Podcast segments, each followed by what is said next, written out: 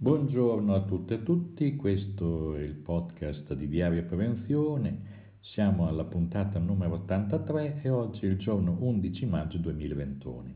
Chi vi parla è Gino Rubini, l'editor del sito Diario Prevenzione, per l'appunto un sito che um, segnala documenti, notizie, eh, strumenti di, di, per la promozione della salute e della sicurezza nell'ambiente di lavoro e di vita in una concezione molto più allargata che non sia soltanto la cosiddetta medicina del lavoro. Eh, Diario Prevenzione online dal 1996 e quindi da qualche tempo osserviamo quello che succede, in particolare eh, così vediamo questa storia purtroppo degli incidenti sul lavoro che sta tornando sulle cronache dopo un anno e qualche mese di pandemia riaffiora il, la drammaticità del tema della salute e della sicurezza nel lavoro, soprattutto della sicurezza contro gli incidenti gravi e mortali. E gli eventi di queste settimane della giovane donna rimasta stritolata dentro un orditorio di una fabbrica tessile in quel di Prato, eh, certo è un'immagine travolgente che ci rende, ci, ci rende conto della fragilità dei nostri sistemi gestionali della salute e della sicurezza. Cioè, tutti gli incidenti che vediamo che sono stati segnalati con uh, una nuova attenzione da parte dei media, non è che durante la pandemia gli incidenti fossero scomparsi, era che c'era una prevalenza della notizia che interessava tutti eh, in modo indiscriminato. Ora ritornano alla luce e emergono di nuovo almeno nella rappresentazione mediatica, anche questi fatti tragici. E cerchiamo anche qui, stiamo lavorando anche per vedere se vi è una nuova situazione o se invece vi è una continuità tragica che permane, persiste nel tempo. Quindi stiamo lavorando, stiamo cercando anche come diario prevenzione di fare delle comparazioni e capire meglio quello che sta succedendo. Teniamo conto che durante la pandemia ci sono state oltre 100.000 denunce di, info, di incidente sul lavoro inteso come contagio per i lavoratori essenziali. Quindi non siamo di fronte a, certo, quelli è dato da un agente patogeno eh, molto preciso, che è un agente biologico, che eh,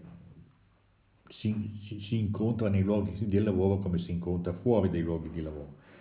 Quello che invece vediamo in questi incidenti così drammatici come quello della ragazza che è rimasta stritolata tra i cilindri eh, dell'orditorio,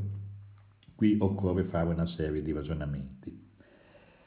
Andiamo per ragionamenti di struttura. Ecco, se immaginiamo la, la struttura dell'edificio, gestione, valutazione e gestione dei rischi e della sicurezza, immaginiamo che il primo grosso pilastro che tiene sull'edificio sia lo Stato nelle sue articolazioni anche regionali. E qui bisogna vedere come funziona e come ha continuato a funzionare, se ha funzionato in questi mesi, in questi anni e mezzo, due anni, tre anni, eh, la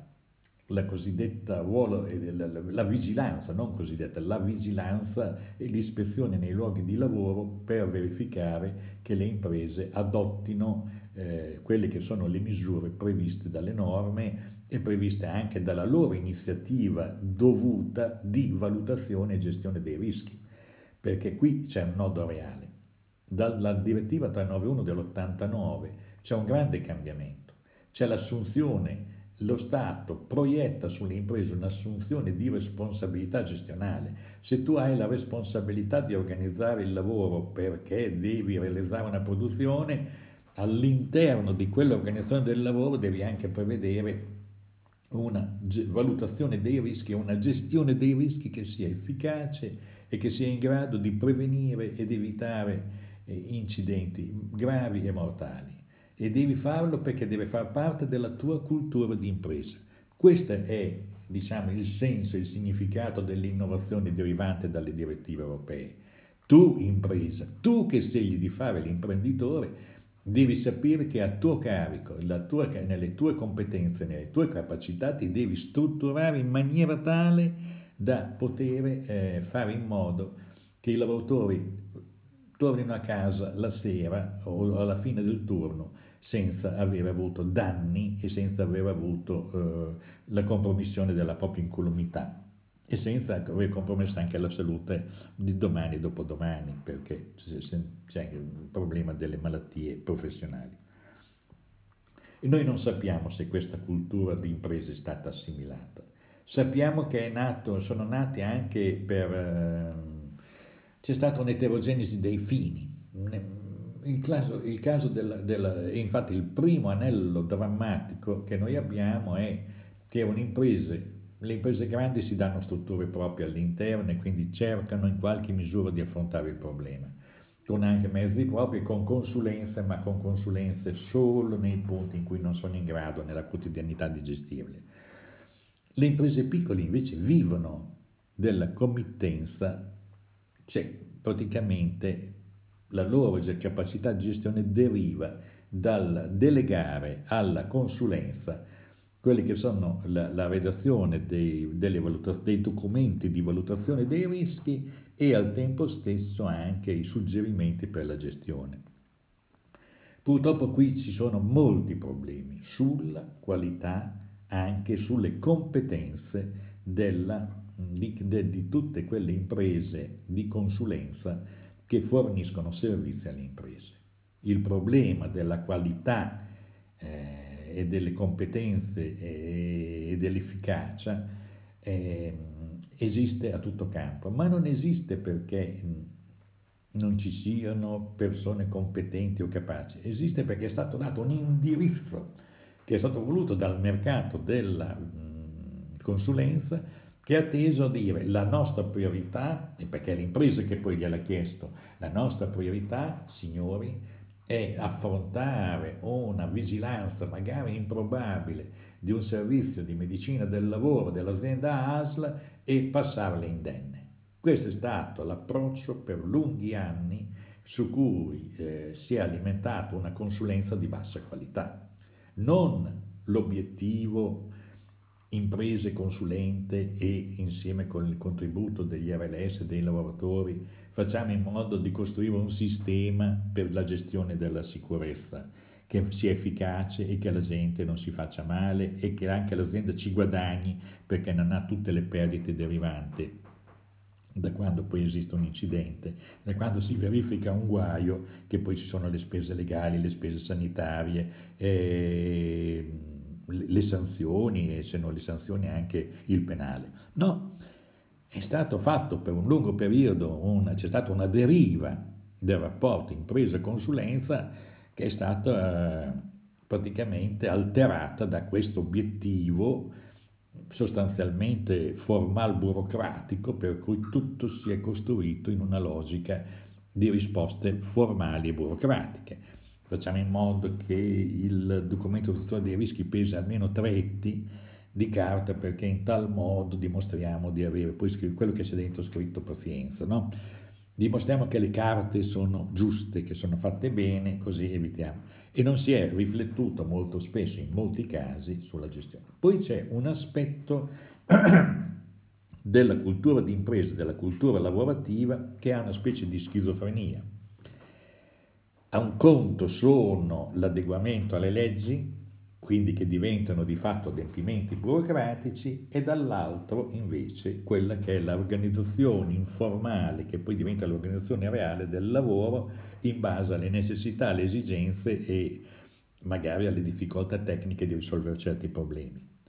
Se abbiamo delle commesse molto frequenti non possiamo tenere attivate delle cellule fotoelettriche che a ogni piccolo spostamento eh, bloccano la macchina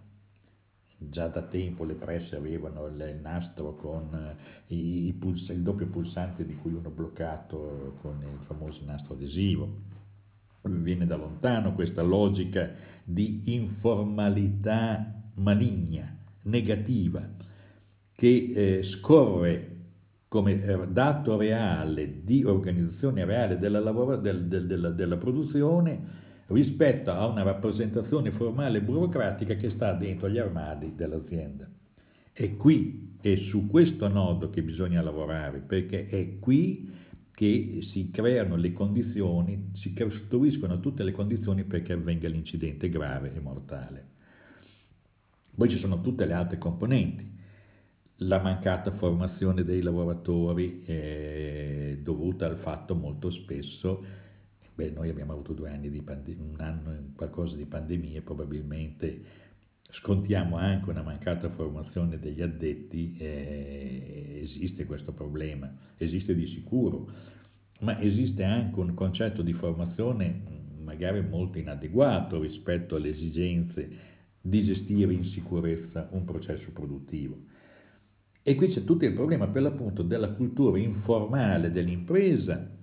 che vede sostanzialmente la, i vincoli,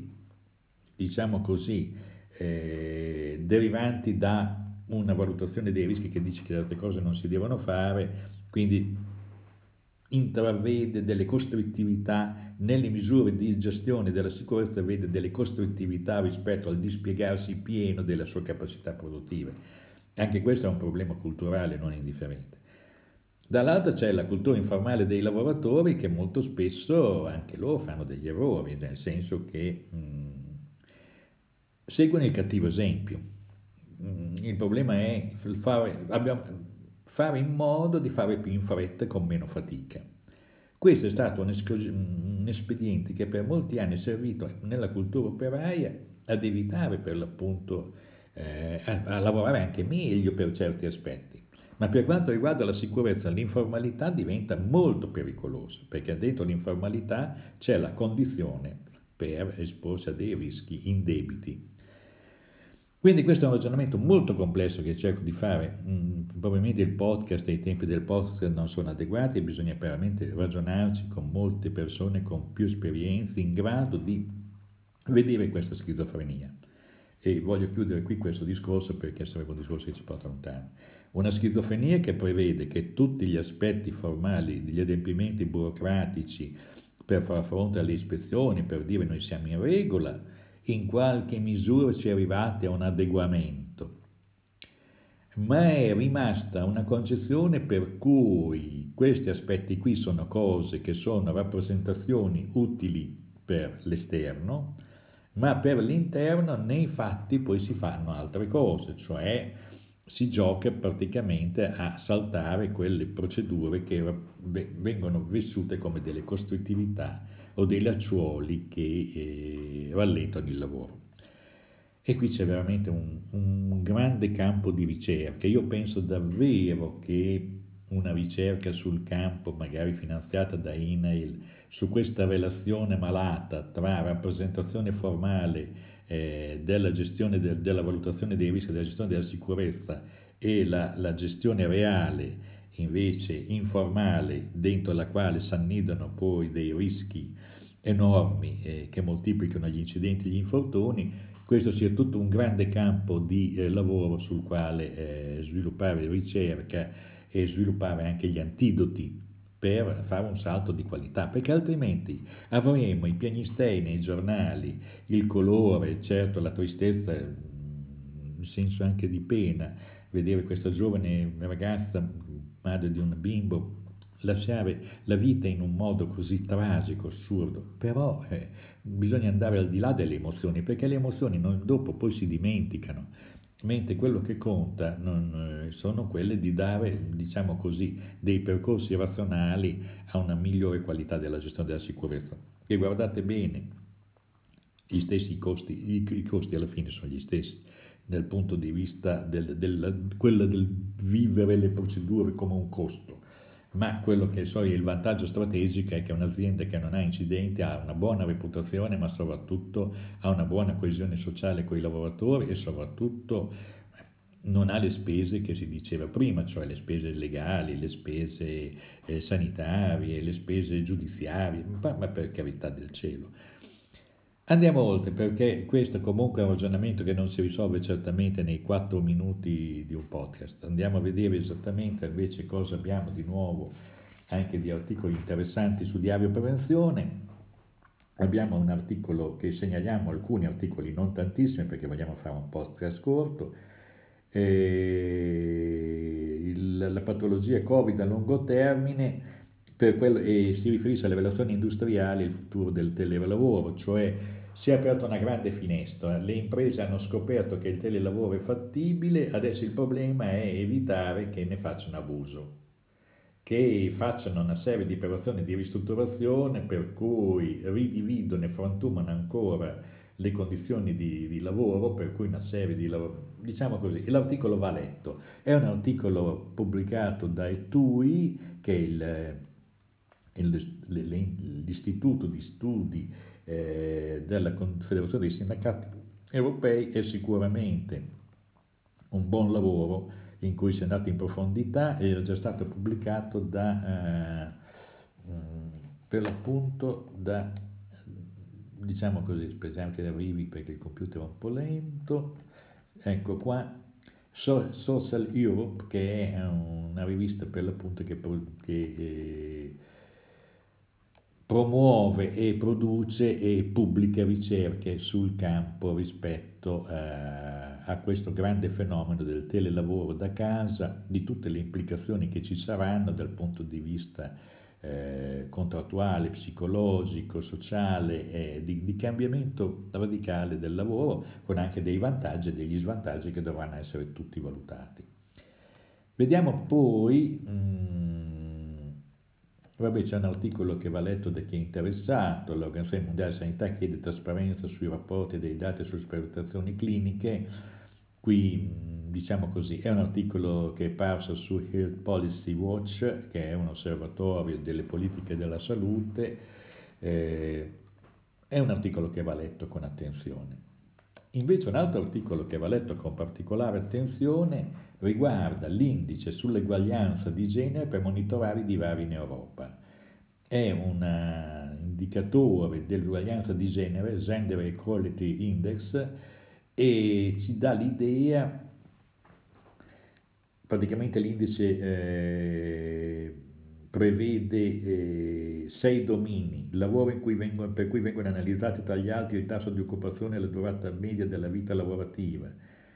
il denaro che comprende indicatori quali lo stipendio medio, gli individui e rischio povertà, quindi la differenza di genere di uomini e donne rispetto a questi temi, conoscenza che si basa sui dati relativi al titolo di studio, tempo che considera le abitudini degli individui riguardo al lavoro di cura e la socialità, quindi a vedere anche la divisione e la suddivisione del lavoro in questo ambito, potere che racchiude i dati sulla presenza di uomini e donne ai vertici della sfera politica, economica e sociale, salute che valuta sia le possibilità di accesso ai servizi sanitari sia lo stato di salute degli individui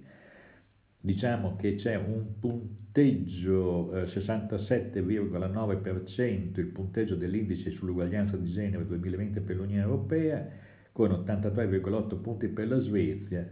e a distanza di circa 30 punti dalla Grecia che è l'ultima in classifica che ne avrebbe quindi 53,8. L'Italia, mm, diciamo, il livello medio è 67,9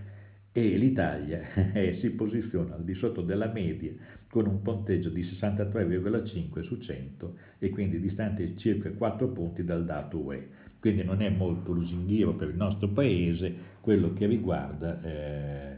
l'uguaglianza di genere eh, nel lavoro e oltre il lavoro e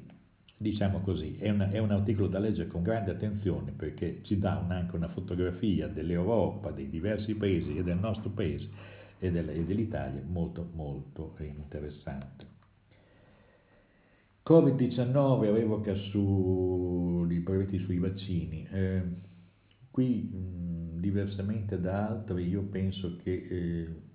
ci sia un problema enorme. Innanzitutto, non è che questo è un problema che si proietta nel tempo. Non è certo in questo momento. Il problema è questo la complessità della ricerca, della produzione dei vaccini di nuova generazione è purtroppo eh, legata a, a, delle infrastrutture complesse come eh, per l'appunto i paesi del nord del mondo. Questo è il grande tema. I vaccini semplici che mm, sono auspicabili perché altrimenti in Africa non vaccineranno mai, sono, esiste un grande problema, cioè la proprietà intellettuale è un problema molto serio, bisogna prevedere per i vaccini forti componenti di eh, investimento pubblico e che vi siano delle nuove norme che delimitano lo strapotere delle big pharma in questo campo, senza andare a intaccare complessivamente i sistemi di brevettazione perché allora si va verso una, una, una, una serie di conflitti che eh, va, ci portano fuori tempo. In sostanza, bisogna trovare il modo di dare i vaccini all'Asia, all'India e all'Africa eh, in modo che vaccinino in tempo e eh, poi dopo su questa partita ci sarà da fare dei ragionamenti post pandemia molto complessi, molto precisi, con una nuova regolazione del tema. Non esistono scorciatoie vie facili per risolvere problemi di questa natura. Eh, andiamo avanti, eh, alcune cose ancora, ma molto brevemente perché stiamo andando oltre i 20 minuti. Eh, quindi sostanzialmente abbiamo, segnaliamo infine i tanti coni d'ombra di,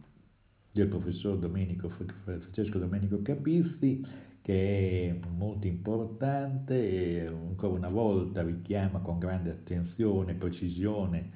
gli aspetti delle scelte che vengono fatte in questi tempi di aperture, nuove aperture, rispetto alla qualità dei dati, quindi è un articolo che va letto e va eh, e va, e, va, e va, esaminato. Va esaminato con attenzione perché dentro contiene molti spunti anche crisi. Chiudiamo con una piccola riflessione sulle riaperture. Eh, le riaperture ci sono state, probabilmente non si poteva fare molto altro, vista la pressione, vista anche il dramma dal punto di vista economico di molte realtà chiuse da tempo, con eh, molte aziende che probabilmente non ce l'hanno fatta, alcune non ce la faranno. Quindi riaprire è in qualche modo una necessità. D'altra parte però il problema è non, mettere, non, non nascondere le realtà e le pericolosità della situazione. Quindi cautela, prudenza e molta attenzione. Non è, voglio dire, mi va bene al limite che si ricalcoli l'RT eh, non sulla, su, sui contagi in generale, ma soltanto su quelli che portano all'ospedalizzazione e via dicendo, però Stiamo attenti, manteniamo aperte tutte le finestre, continuiamo a tenere aperti tutti i calcoli perché potremo avere delle sorprese. Quindi attenzione, cautela, riapertura con giudizio, perché altrimenti si rischia per davvero tanto. Io non riesco a immaginare cosa vorrebbe dire una ripresa, una, un rimbalzo eh, che portasse a richiudere, porterebbe a una depressione diffusa, drammatica. Quindi facciamo le cose con un po' più di lentezza, con molte più cautele, ma per avere un risultato stabile. Questa era la puntata di questa puntata, chiudiamo questa puntata del podcast e speriamo di eh, risentirci abbastanza presto con buone notizie. Grazie e a risentirci.